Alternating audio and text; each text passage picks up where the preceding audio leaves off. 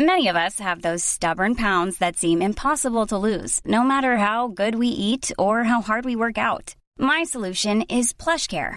PlushCare is a leading telehealth provider with doctors who are there for you day and night to partner with you in your weight loss journey. They can prescribe FDA-approved weight loss medications like Wegovy and Zepbound for those who qualify. Plus, they accept most insurance plans. To get started, visit plushcare.com/weightloss. That's plushcare.com/weightloss. I'm Afua Hirsch. I'm Peter Frankopan. And in our podcast, Legacy, we explore the lives of some of the biggest characters in history. This season, we're exploring the life of Cleopatra. An iconic life full of romances, sieges and tragedy. But who was the real Cleopatra? It feels like her story's been told by others with their own agenda for centuries. But her legacy is enduring, and so we're going to dive into how her story has evolved all the way up to today. I am so excited to talk about Cleopatra, Peter. Love Cleopatra. She is an icon. She's the most famous woman in antiquity. It's got to be up there with the most famous women of all time. But I think there's a huge gap between how familiar people are with the idea of her compared to what they actually know about her life and character. So for pyramids, Cleopatra and Cleopatra's nose, follow Legacy now wherever you get your podcasts. Or you can binge entire seasons early and ad-free on Wondery+.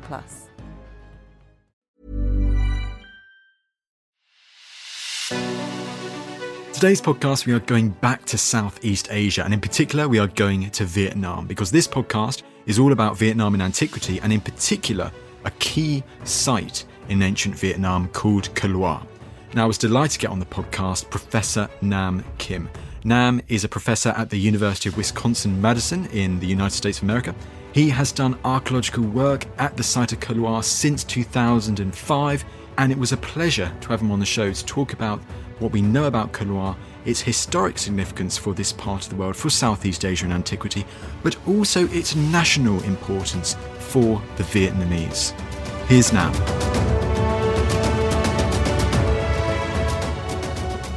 Nam, thank you so much for coming on the show. Tristan, it's a pleasure to be here. Thank you. Now, move over the ancient Mediterranean, because we're talking about ancient Vietnam and one of the most impressive ancient sites in Southeast Asia that to this day remains at the heart of Vietnamese identity. Yes, very much so.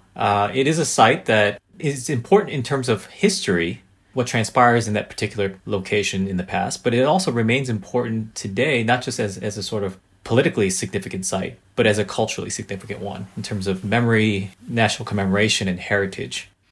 And before we go on to that site in particular, let's focus on the backgrounds first, the context of ancient Vietnam. Do we have any idea about the origins of civilization in Vietnam? We have quite a bit of knowledge about this. Most of it comes to us from the archaeological record. We know that in this particular region of the world, we have agricultural production really becoming part of the scene sometime during the late 3rd century BC. We have farming practices related to wet rice production, domesticated forms of animals coming into the region, those kinds of practices mixing in with pre-existing hunting and gathering and fishing lifeways that were already present for quite some time. And it's within that time period that we start to see greater amounts of sedentism. And not long after, settlements begin to grow in size and obviously population levels. And as a corollary to that, with more people, more interactions, more forms of complexity, and we start to see forms of social ranking and status differentiation. So the trappings of what you might consider civilization, we start to see this happening right around that time period. I mean, you mentioned fishing there and you mentioned agriculture. So whereabouts in Vietnam are we talking for like the early civilizations? Are we talking along river valleys? Most definitely along river valleys. So in particular, in the area that I've been doing field work, this is up in the north, not far from the modern capital of Hanoi. We're looking at the Red River, the valley and its delta. And in this area, you start to see, quote unquote, Neolithic cultures, farming societies. A bit further up in the interior, as the coastline begins to shift further out to the southeast, we see communities taking advantage of some of these areas and cultivating wet rice. Some of these communities begin to move further into the delta area. And a lot of that activity has to do with these water resources. Yes, most certainly. And wet rice there, I'm guessing, is that another, that's also an important commodity for these early communities? Absolutely. What's fascinating to me is agricultural rice production in particular in this part of Vietnam in the north accounts for maybe 2/3 of... That's a lot. Today, yeah. So, and this probably would have been very important in the past as well. And you have evidence of rice cultivation in many of these sites.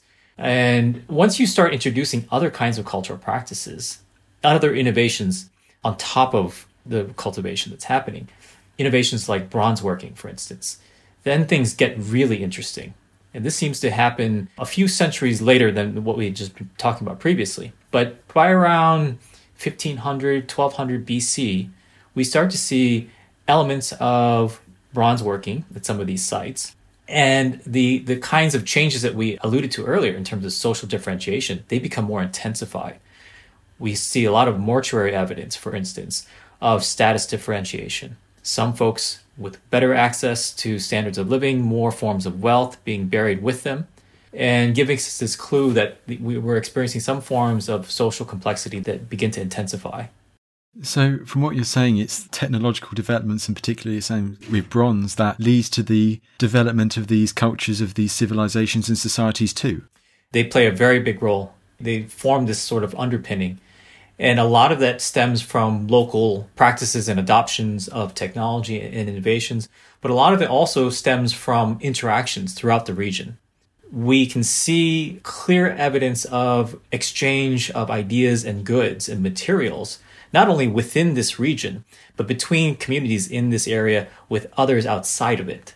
And in particular, some to the north. So if you think about the Red River itself as a sort of superhighway of conductivity, connecting various communities in this kind of constellation of sites and villages. The Red River source point is up in the southwest part of modern-day China, in the Yunnan province. It goes from there some 1,200 kilometers southeastward into the Red River Delta, where Hanoi is located today, before emptying out into the Gulf of Bac Bo. That stretch of river connects these two sets of societies on either end. And then you've got folks that may be connected along the coastline. And one of the clues that we can point to is at the beginning of the river, at its source point, there are various communities in the first millennium BC that are very complex in terms of political organization, that are very sophisticated in terms of their bronze working. We see the same thing at the same time on the other end of that river. And so I don't think it's a coincidence. There's something happening, and those connections have existed since before bronze working became prominent, and they intensify in the first millennium BC. That's astonishing when the distances you mentioned as well, like over 1,000 kilometers, like the stretch of that river. Yeah. But even before bronze working, as you mentioned, this being this ancient highway, you could possibly have this interconnection, these possible trading networks existing. Yes, very much so. There is a lot of evidence to suggest that those networks existed. How it actually functioned on a micro scale is difficult to say and pinpoint. But we can imagine that there would be communities that were connected, whether directly or indirectly, with each other. And so you've got a circulation of people, of goods, of ideas, potentially connected by belief systems, maybe forms of language. It's difficult to comment too much on that because it's hard to reconstruct ethno-linguistic identities that far back, especially without written text. But you can imagine that there are communities that are in communication and likely shared many of these kinds of cultural aspects. Particularly in what is now northern Vietnam today, what do we know from the archaeology about the emergence of cities in this part of the world? So for this time period, this prehistoric, late prehistoric time period, we don't really have examples of cities to point to except for one example. And this particular settlement is known as Cổ Loa, and this is the subject of our conversation today. The settlement, according to Vietnamese traditions, folktales, legendary accounts, and some textual records, the city becomes a political capital, comes into existence at a prescribed or an ascribed date of, I think it's 257, 258 BC, depending on the source, and that it is founded by a particular kingdom, by a particular individual by the name of An Duong Vuong, also known as Thuc Phan. This is a king who comes into power who purportedly overthrows a pre-existing dynasty known as the Van Lang dynasty. and then proceeds to construct his seat of power, this capital city with massive fortifications. There are colorful tales associated with this particular history. To me, it's reminiscent sort of Arthurian tales of King Arthur and Camelot. Oh, go on then. What are the tales then? Yeah. And so according to these folk tales, An Duong Vuong is able to come to power and build his city through the advice of a magic turtle. Brilliant. The turtle comes out of the water, explains to him how to build his defenses. I'm sort of cobbling together various versions of the story here, but essentially gives him advice about his fortification system, defensive works, and so forth, how to build them, and also gives the king one of its claws and says, use this as your trigger mechanism for your crossbow. This then will give you the power to vanquish all of your enemies, the crossbow itself. And that is part of the tale. I can go on and on about how the king then constructs his defenses, repels invaders, and eventually is betrayed by his daughter and son-in-law, who then, I won't go into detail, but eventually the magic crossbow finds its way out of the hands of the king and he is defeated. So there are these tales that point to this time period, to this location, and to this potential site. And in Vietnam, I know this because of my Vietnamese ancestry. I have relatives who grew up reading about these tales almost as accepted history, as conventional wisdom. They talk about the fact that these walls still exist today. You can see them when you go out to the site at Cổ Loa, this archaeological site. You can still see the remnants of the ramparts still standing today. And for the Vietnamese, this is evidence that these tales were true. Not everyone agrees with this, though. And the issue is we're talking about a prehistoric period. We're talking about tales that were not written and documented, officially recorded until well after the time period that they purport to describe. And so there are some that make the argument. Some of these tales may be embellished. Some may have been invented. Some may not accurately reflect reality. So not unlike the Arthurian situation. Complicating the matter is the fact that the Han Empire of China comes into the picture right around the 1st century BC. They're increasingly moving south. They're encroaching in different areas. They're expanding the bounds of their empire in all directions, actually, into the quote-unquote realms of the barbarians on the outside. And they push far south into this area of modern-day northern Vietnam and into the Red River Valley and Delta itself. And according to their accounts, when they come into these areas, the chroniclers write that they encounter unsophisticated barbarians who were in need of civilizing. They were not very sophisticated in terms of technologies, of agricultural production, and of governance. And so it was the Han that had to educate them and civilize them. This is a very typical sort of imperial trope when we see it elsewhere in history. But because of those kinds of descriptions, you have these sort of conflicting depictions about what was actually here at that time. And the archaeology, for me, represents a very important means to sort of parse through the various explanations, theories, and debates, and to provide material correlates to substantiate some of these claims and test them. Absolutely, and I love that idea of the Vietnamese Camelot, as it were, and all these Arthurian tales surrounding its legendary construction.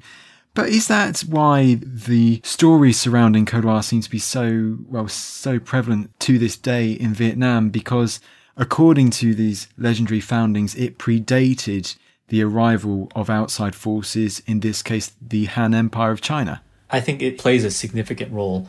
If you think about Vietnamese history back then, through the ensuing eras, through the 20th century, through to today, we can see a long history of intervention by foreign powers. So the Han, the Sinitic civilization, we see in more recent centuries, European intrusion into Southeast Asia, and in the conflict in the 20th century. So there are various moments of turmoil and of new independence as well. And I think attached to some of these episodes would be a search for a national identity that predates foreign intervention. So in other words, if you're looking for the origins of your national identity, if you're looking for the origins of your society, your ethnic identity, or your civilization, your ancient civilization, maybe there is a desire to find those periods that are indigenous that predate the foreign intrusion. And so that Han arrival It kicked off about 1,000 years of Sinitic, they call it the Sinitic domination periods, 1,000 years. And so for the Vietnamese, it was very important to be able to point to these periods before the Han arrived and to say, not only do we have connections to these periods, but that there was something very sophisticated, something powerful and grand that existed in this area that rivals the histories of other nations, of other countries. And we can point to that. And I think there was a search through historical records, and that's happened at different points in Vietnamese history. But then in the 20th century, it was complemented by a search for material correlates. So just to confirm all that you've been saying, it sounds like the legends surrounding Cổ Loa make it seem like the crux, the nucleus of this flourishing indigenous Vietnamese kingdom. Yes. So today, when people talk about the origins of Vietnamese civilization or identity, most people point to the north. It is a very long coastal country, right? But a lot of the areas in central and southern Vietnam were added to Vietnamese civilization in the last several hundred years. When they're talking about the crucible, it's up in the north. And people point to that area and they talk about specific kinds of histories and sites. This particular site is very prominent in that, in terms of an embryonic Vietnamese identity. And from what you were mentioning earlier, the archaeology of Cổ Loa, there is still some surviving today. Yes. There are clear indicators on the landscape itself, sitting on top. There are remnants of these systems. And there are archaeological finds that have been recovered over decades, pointing to the earlier time periods. One of the interesting things that actually is that there's been continuous occupation in this area since what's known as the Phung Nguyen culture period. This is the late Neolithic. This is about 4,000 years ago.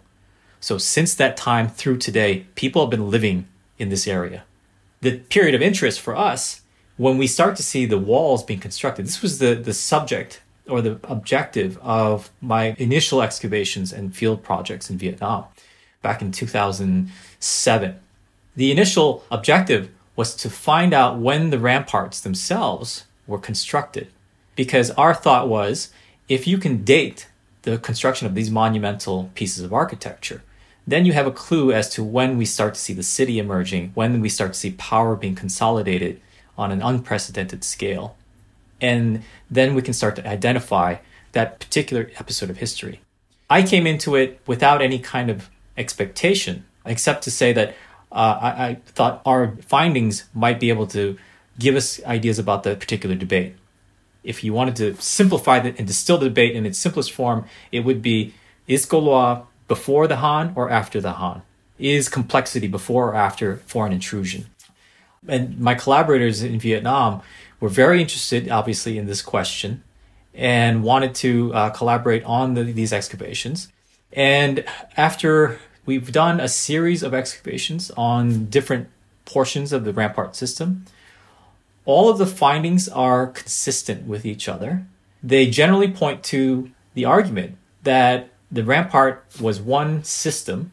It wasn't built in piecemeal fashion, probably built during a window by a polity of some kind that was very powerful. And this window, according to our dates, radiocarbon dates, and other forms of evidence, the window is something like 300 to 100 BC.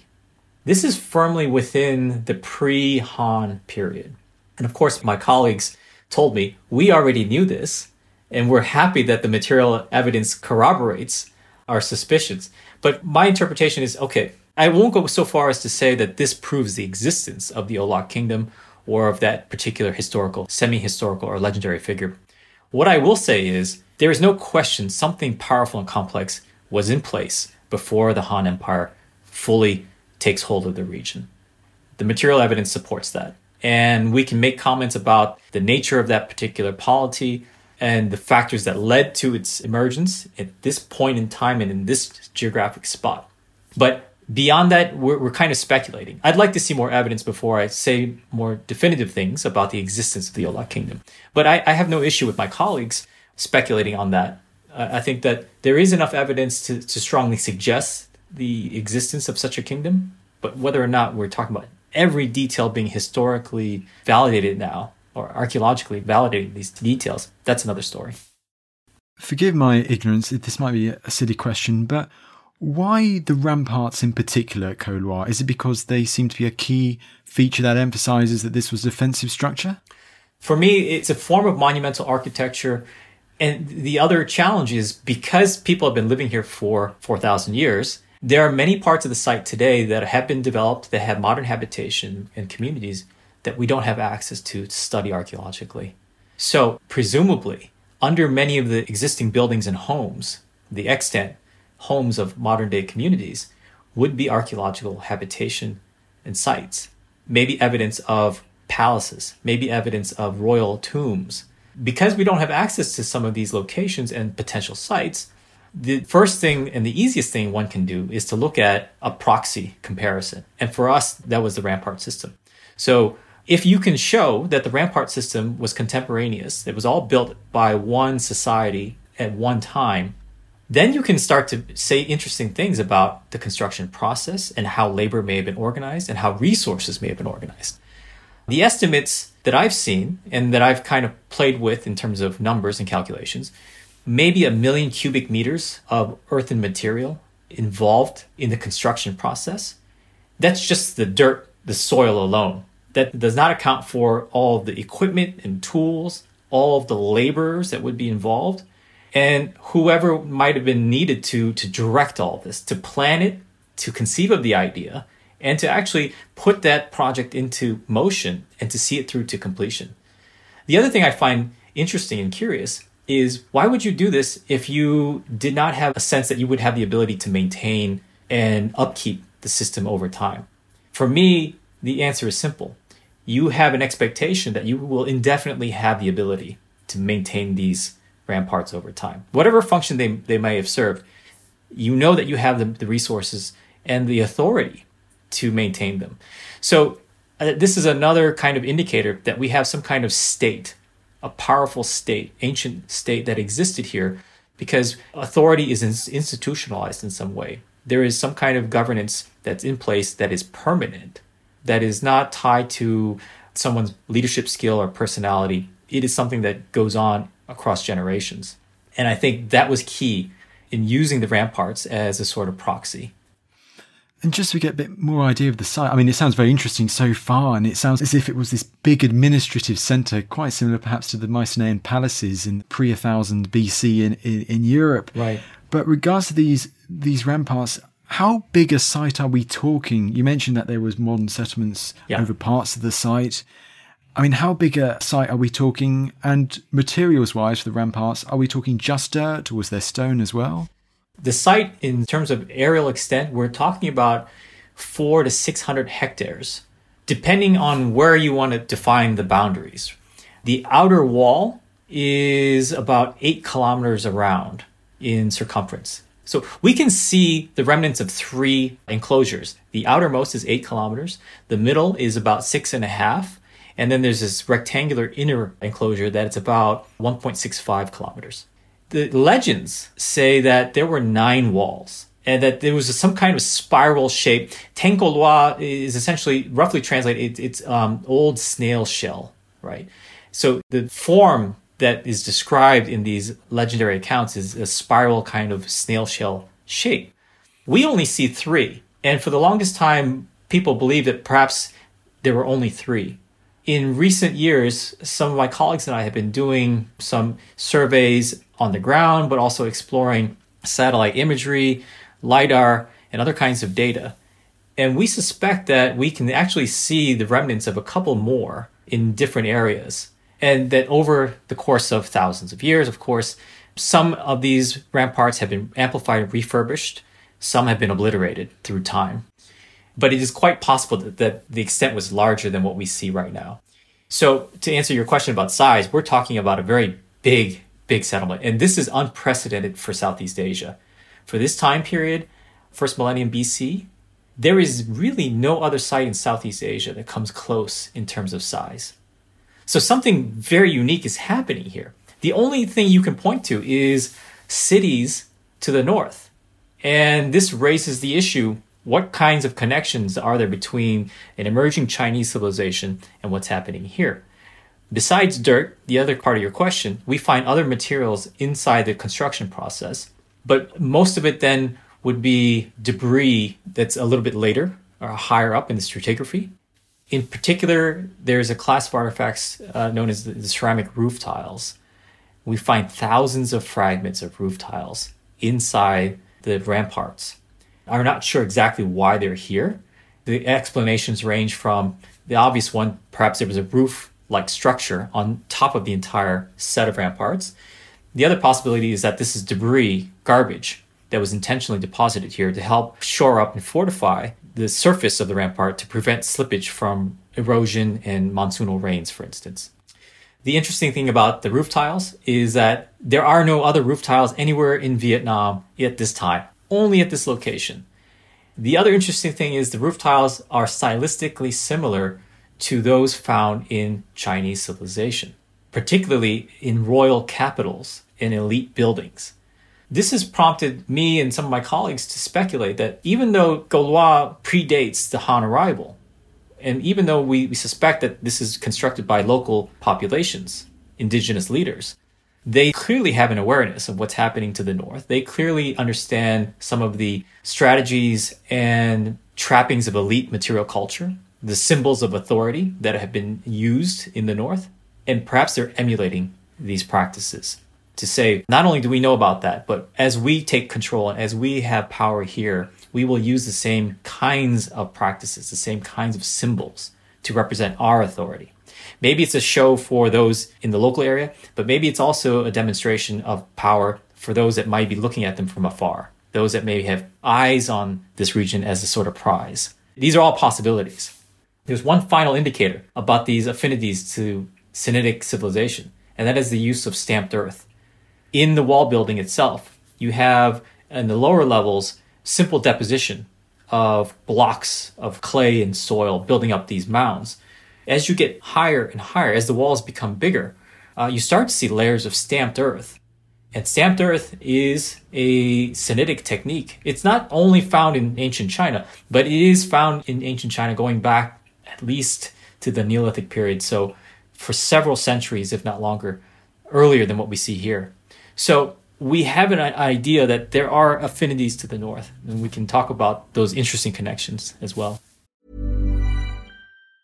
Many of us have those stubborn pounds that seem impossible to lose, no matter how good we eat or how hard we work out. My solution is PlushCare. PlushCare is a leading telehealth provider with doctors who are there for you day and night to partner with you in your weight loss journey. They can prescribe FDA-approved weight loss medications like Wegovy and Zepbound for those who qualify. Plus, they accept most insurance plans. To get started, visit plushcare.com/weightloss. That's plushcare.com/weightloss. It's the Kia Summer Sticker Sales Event, so give your friends something to look at, like a B&B with an ocean view, an endless field of wildflowers, or a sunset that needs no filter. Make this a summer to share and save with a capable Kia SUV or powerful sedan. See your local Kia dealer or visit kia.com to learn more. Kia, movement that inspires. Call 800-334-KIA for details. Always drive safely. Sale applies to purchase of specially tagged 2024 vehicles only. Quantities are limited. Must take delivery by 7/8/24. Join us this month on Gone Medieval from History Hit. I'm Matt Lewis. And I'm Eleanor Janaga. This April, dive into our special mini-series. With the help of leading experts, we're tracing the foundations of England by exploring the country's most powerful Anglo-Saxon kingdoms. We'll be looking at Northumbria, Mercia, and Wessex, as well as the rulers and their councils who helped shape a nation.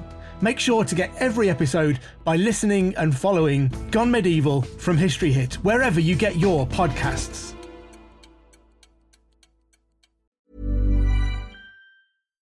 Absolutely. I mean, yeah, let's go into those interesting connections right now, because it sounds like from what you're saying, it may predate the Han invasion of Vietnam, of ancient Vietnam, but there definitely still seems to be these connections between Cổ Loa and modern southern China. That's right.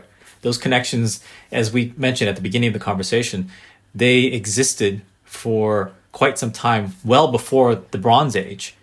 And we see them sort of intensifying in very interesting ways during the first millennium BC. Once the Han start to intrude in this area, I suspect, and many colleagues share this opinion, these kinds of connections existed where there were exotic forms of materials and resources that both regions wanted from the other region. As we mentioned earlier, there are connections between the Yunnan and northern Vietnam in terms of cultural practices, specifically with bronzes. In particular, there's the bronze drum, which we can talk about as well. But then there are other kinds of products, forest products, and other kinds of resources that are local in particular to these regions that people wanted to exchange. I think that the Han at some point decided, well, why don't we just move en masse into this area? We will have direct access and control over some of these resources. And that's what we see starting to happen in 100. The ascribed date is 111 BC. But around that time period, you see more and more of this sort of intrusion. We don't see the Han consolidating its power really until what's known as the Trưng Sisters Rebellion.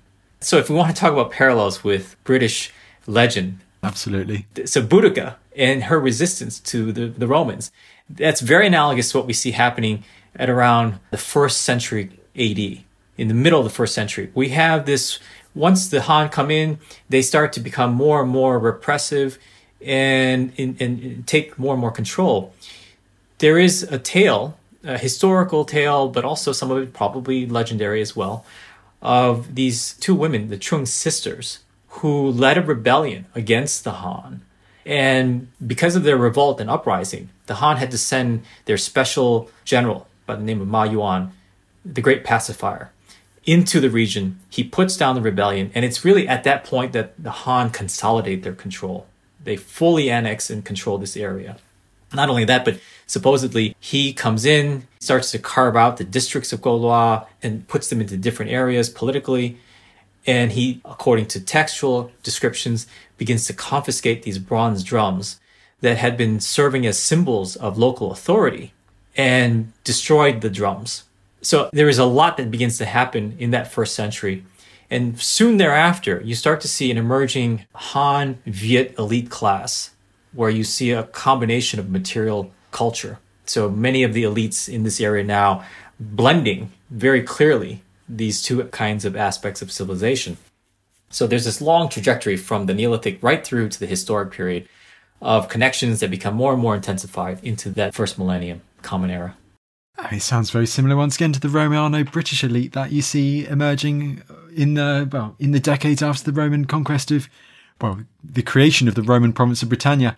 But I definitely want to get onto those bronzes now. But just before that, I found that absolutely astonishing what you're saying just there, that roughly around the same time that Boudica launches her revolt against the Romans in England or southern Britain, you have hundreds and hundreds, thousands of miles away to the east in southern Vietnam, these two sisters launching their own rebellion against their own invading power, this invading power, the Han dynasty, in southern Vietnam. This is remarkable. Isn't that fascinating? What a coincidence.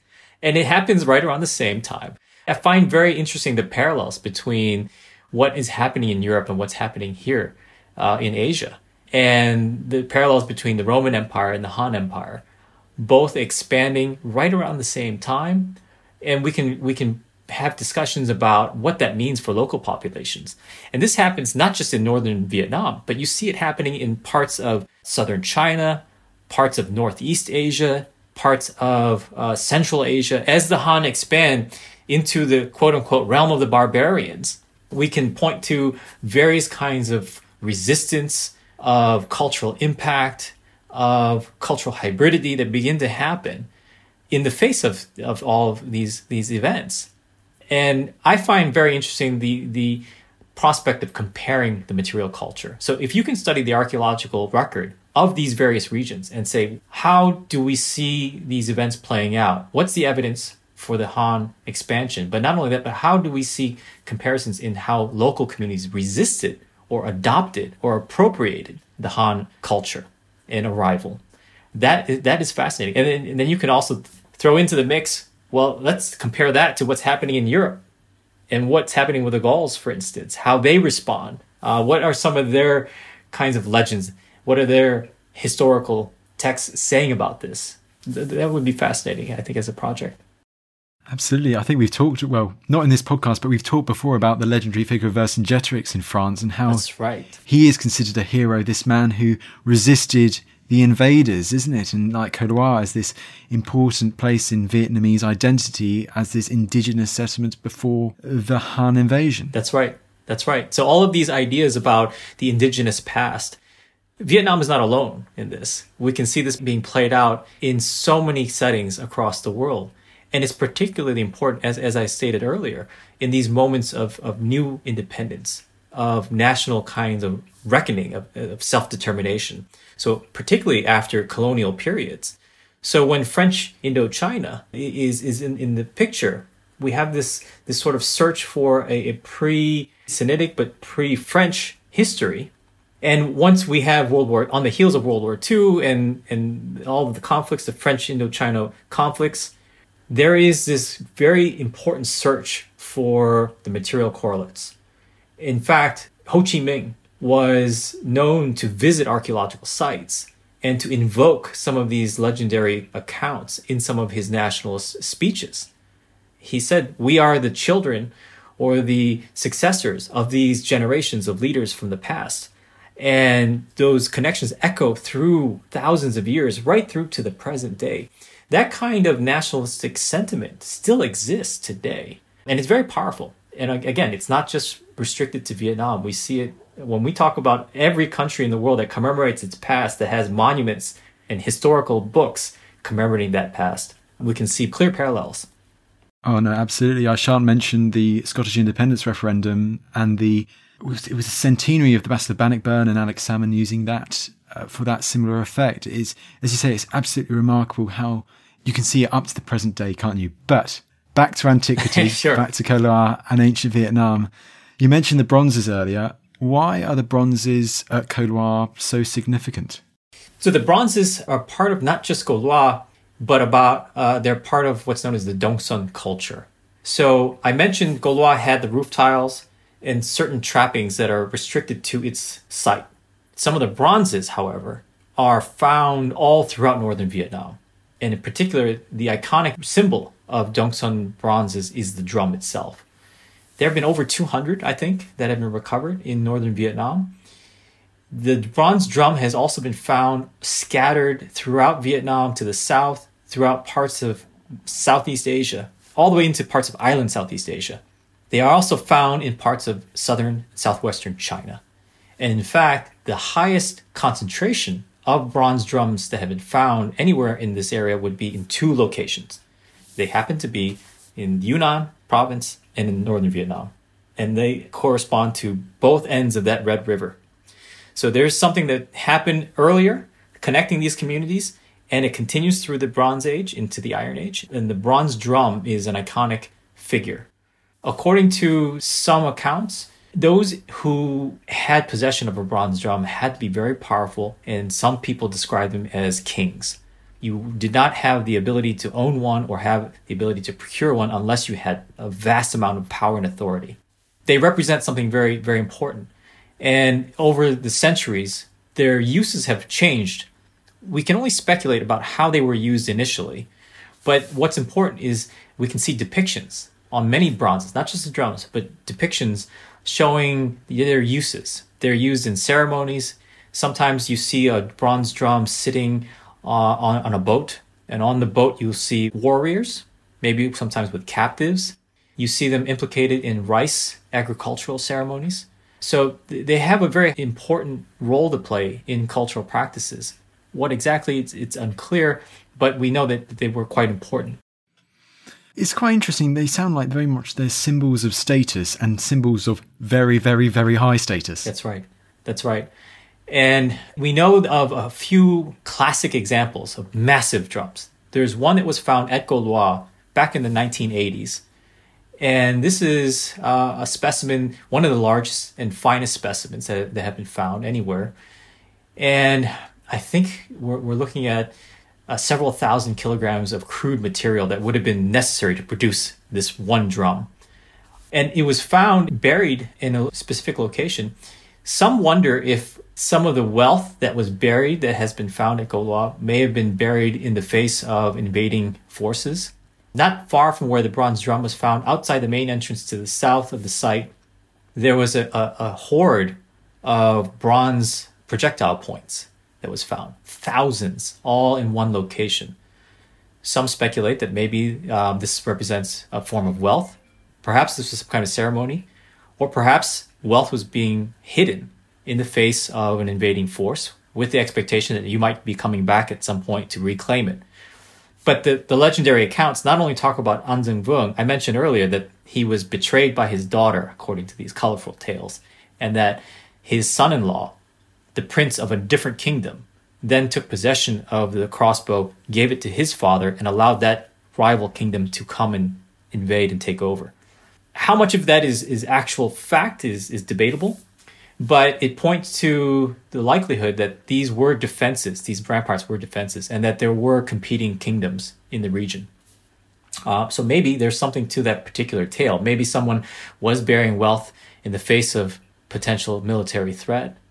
So from what you're saying, the military aspect of this citadel, it does sound very similar. We see it in other points in history where a citadel, a strong point, forms the nucleus of a certain community. Yes. Where people would run to that citadel, perhaps if they were under attack from a neighbouring civilization. But it was also where everything was managed, not just military aspects, but also political and administration. Right. I suspect that what we see here was not just a seat of power, but also an administrative hub. You have lots of people living in this area. The area, as we mentioned, is agriculturally fertile, very productive. And presumably you have lots of folks living not only within the confines of the walls themselves, but outside in the hinterland, supporting whatever functions of the city existed. Those ramparts probably served multiple functions. Not only were they defensive, and I have lots of data that I can point to that show that they were defensive, because there were debates about what functions they serve. But I think they were also symbolic. They helped to identify the power to impress upon local populations, but also people living further afield, how much power was centralized here. Look at what we have the ability to do. We can put all this together. And perhaps this might have been a center for refuge in times of conflict. If those communities living on the outskirts faced threat, they could come and find shelter within the confines of the ramparts. But a lot of the survey work that we've done in the past few years has been aimed at identifying not just sites within Cổ Loa, but also the primary functions of the ramparts. We didn't want to just date them. We wanted to understand why they existed. We can see along the surface of the ramparts, we noticed that there were certain areas that were elevated, bumps. We started to figure out that they were regularly spaced, and they weren't parts of the natural terrain. We suspected originally that many of the areas of the wall were connected because of natural hills and topography. That's the easiest way to keep building. Now we also complement that knowledge by understanding that those bumps probably were parts of these defensive features. They're spaced at a distance that would maximize the effective firing range, overlapping fields of fire for projectile technologies that existed at the time.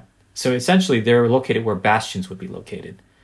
And so those clues combined with others suggest that this was a very calculated, pre-planned system of fortifications. Once again, bringing back to Western Europe, I'm thinking Hadrian's Wall and the turrets and the mile castles, which they set out every Roman mile. Is a very pre-planned set of fortifications. And once again, it seems with the ramparts and the walls of Cổ Loa, yes, you see something very similar. That's right. That's right. Now, this does not preclude other functions like social demarcation of space, maybe elements of flood control, maybe the control of water, because there are ditches on the exterior sides of the walls that probably were filled with water at points in time that could channel water resources throughout the site, maybe facilitate irrigation for farming on a large-scale intensive basis, but also to help with transportation needs, moving people and materials throughout the site itself, throughout the settlement. So all of these are potential functions, and they probably existed simultaneously. But that does not, I think, take away from the fact that defense against some kind of threat was one of the main functions. And if you think about it, the scale at which these defenses existed, there is only one area where a scale of threat could have existed or could have come from and would not have been local. So it reinforces, in my mind at least, that whatever's happening to the north during the tail end of the Warring States period. So this is right around the time that the Qin dynasty comes into power and begins to consolidate its rule over vast amounts of territory. Then you see the imperial phase of Chinese history begin with the Qin Empire. This is part of Qin Shi Huangdi, the famous terracotta soldiers in his mausoleum, and so forth. This is all happening around the same time. So with all those events happening to the north in the central plains of China, that probably had ripple effects.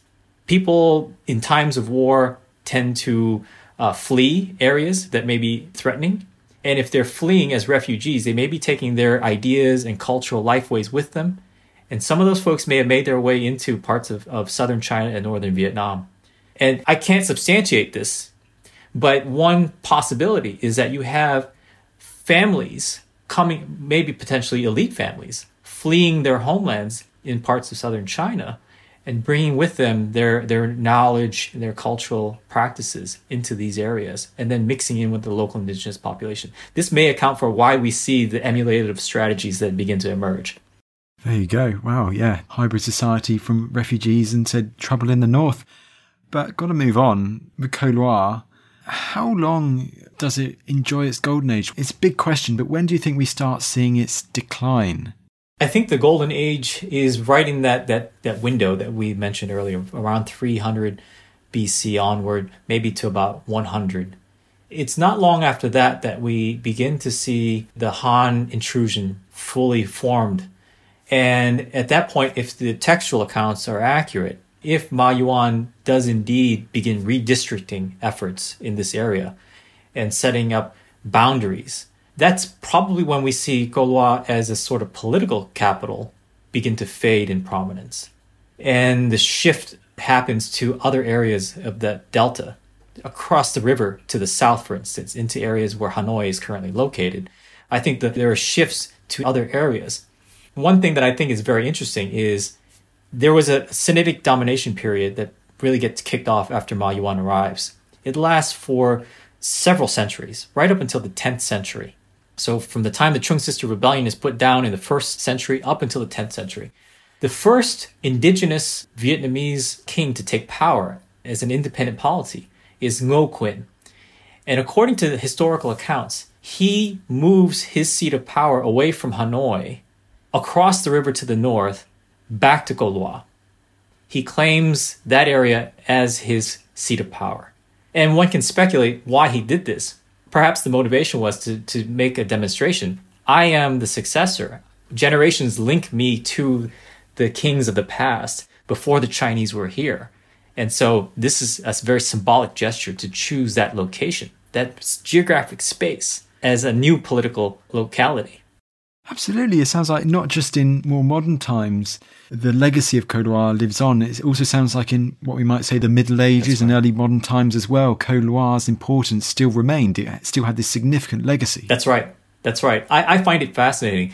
If those accounts are accurate, the selection, the motivation behind that selection by Ngô Quyền would have indicated that those folk tales were still very much prominent in local thinking and in memory, and in ideas about resistance to this intrusion by a foreign power. So much so that they echoed through the centuries, and he selects Cổ Loa. The capital then shifts again numerous times over the ensuing centuries, but the connection persists right through today. So we can talk about how Cổ Loa still remains very much in the national imagination as this important location. And if you wanted to broaden the geographic space a little bit, then you can talk about how the Red River Delta itself, where Cổ Loa is located, and then Hanoi is located just across the river. All of this area has been significant, so significant for Vietnamese identity for thousands of years. That's absolutely astonishing. It really is. And when you think of a site like Cổ Loa, when you think of big, impressive archaeological sites, you might think of in Southeast Asia, like Borobudur, Angkor Wat and that lot. But it sounds like the longevity of this site, the importance of it for Vietnamese culture, since the Neolithic times, is astonishing we don't look at it more. I mean, from an outside of Vietnam perspective. That's right. So as a graduate student, I learned about the great civilizations, the great cities and urban centers of the world, including Southeast Asia. When Southeast Asia gets mentioned, sites like the ones you just mentioned are the ones that get invoked. And they date to a later time period. We're talking about the Common Era. Cổ Loa had never been in any of the materials that I had read until I started to dig deeper. And that's when I realized, you know, you have a very important case study of political complexity and urbanism that predates many of these other famous cases from Southeast Asia. And yet, very few people outside of Vietnam know about the site. And that was one of my motivations for working at the site, was not only to understand its role in Vietnamese history, its place in Vietnamese history, and to clarify some of those debates, but also to inject the site and case study into a larger theoretical conversation within anthropology and archaeology about the early civilizations of the world. So that when we talk about Southeast Asia, we can see earlier examples and some variability in the archaeological record. And just because we don't have the same kinds of monuments in stone that you see at Angkor, for instance, does not mean that there is an absence of political complexity that could have existed here. We can see clearly, even in the tropical setting where the raw materials were earthen and that can erode over time, that something powerful could have existed, that this is a different brand of urbanism that we can point to. And I hope that moving forward, more and more people will know about the site and will know about other potential sites that could also be in the landscape, not just in northern Vietnam, but elsewhere in Southeast Asia. Absolutely. And best of luck with all that, finding out more about the ancient history of this part of the world. And regarding your work at Cổ Loa and the archaeology there, can we say we've only just scratched the surface? Absolutely. I truly believe that. There is so much work that has been done, but there is so many questions that work has sort of opened up. We know very little, for instance, about where everybody was living. Potentially it's underneath all the modern habitation right now, but we don't have clear answers. We don't know where massive cemeteries might have been. We don't have the remnants of tombs of kings or elites that may have existed. We have so much left to do. My colleagues and I, in the last couple of years, have attempted to do remote sensing on the ground. And we've used various methods like magnetometry to try to locate sites of interest. And this is a proof of concept kind of project. It hadn't been attempted before at Cổ Loa. So we embarked on this. Over the last few seasons that we've done this, we've covered a small percentage of the area, maybe 2%. So when you say just scratching the surface, I can validate that by saying, yes, there's so much left to do. We need an army. I want to actually mention by name some of my colleagues. I'd be remiss not to. The colleagues that I've worked with over the years in Vietnam include Chinh Hung Hiep, who's at the Institute of Archaeology, as well as Lai Van Doi, who was also our main collaborator on the original excavations. There is the Conservation Center of Vietnam. It's the National Heritage Conservation Center that oversees only 2 sites in Vietnam. Cổ Loa is one of them, and the Thang Long Citadel is the other. That's in the capital city of Hanoi. And I also want to mention my colleague, Russ Quick, who's been doing the magnetometry work with me over the last couple of years. But again, we are just scratching the surface. Well, it sounds like when we get over this pandemic and they'll be travelling again, you guys have got a lot of work to keep going on with. So it doesn't sound like you're not going to be busy anytime soon. No, there's plenty left to do. We'd love to know how the environment changes over time, when we start to see cultivation happening. There are clues that the area was heavily forested right around the middle of the first millennium, and that in a sort of archaeological blink of an eye, all that gets cleared, and then you start to see farming and ramparts happening all at once. So something very significant happens, not slowly over time, but some events seem to happen very quickly. What accounts for that? We don't know. And just to finish off, I believe you've written a book on the subject of ancient Vietnam? Yes, that's right. So The Origins of Ancient Vietnam is published by Oxford University Press from 2015. And in it, there are lots of details about some of that work that we did early on. And I think it would be of interest mainly for archaeologists, but I think there's a lot in there that non-archaeologists, non-specialists working in different regions of the world may be interested in as well. Particularly some of the stuff that we talked about in terms of the intersection between nationalism and the material record in history. Brilliant. Nam, this has been an absolutely fascinating chat. I could keep asking questions for hours, but I've got to end it here. Thank you so much for coming on the show. Oh, thank you. It was my pleasure. It's an honor to be a part of this. Thank you.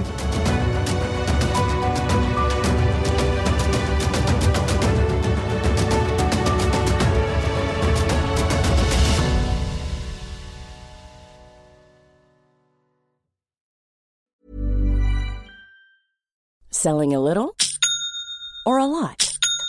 Shopify helps you do your thing however you cha-ching. Shopify is the global commerce platform that helps you sell at every stage of your business. From the launch your online shop stage to the first real-life store stage. All the way to the did we just hit a million orders stage. Shopify is there to help you grow. Shopify helps you turn browsers into buyers with the internet's best converting checkout. 36% better on average compared to other leading commerce platforms. Because businesses that grow, grow with Shopify. Get a $1 per month trial period at shopify.com/work. Shopify.com/work. Thank you for listening to this episode of The Ancients. Please follow this show wherever you get your podcasts. It really helps us and you'll be doing us a big favour. Don't forget, you can also listen to all of these podcasts ad-free and watch hundreds of documentaries when you subscribe at historyhit.com/subscribe. As a special gift, you can also get your first 3 months for just £1 a month when you use code ANCIENTS at checkout.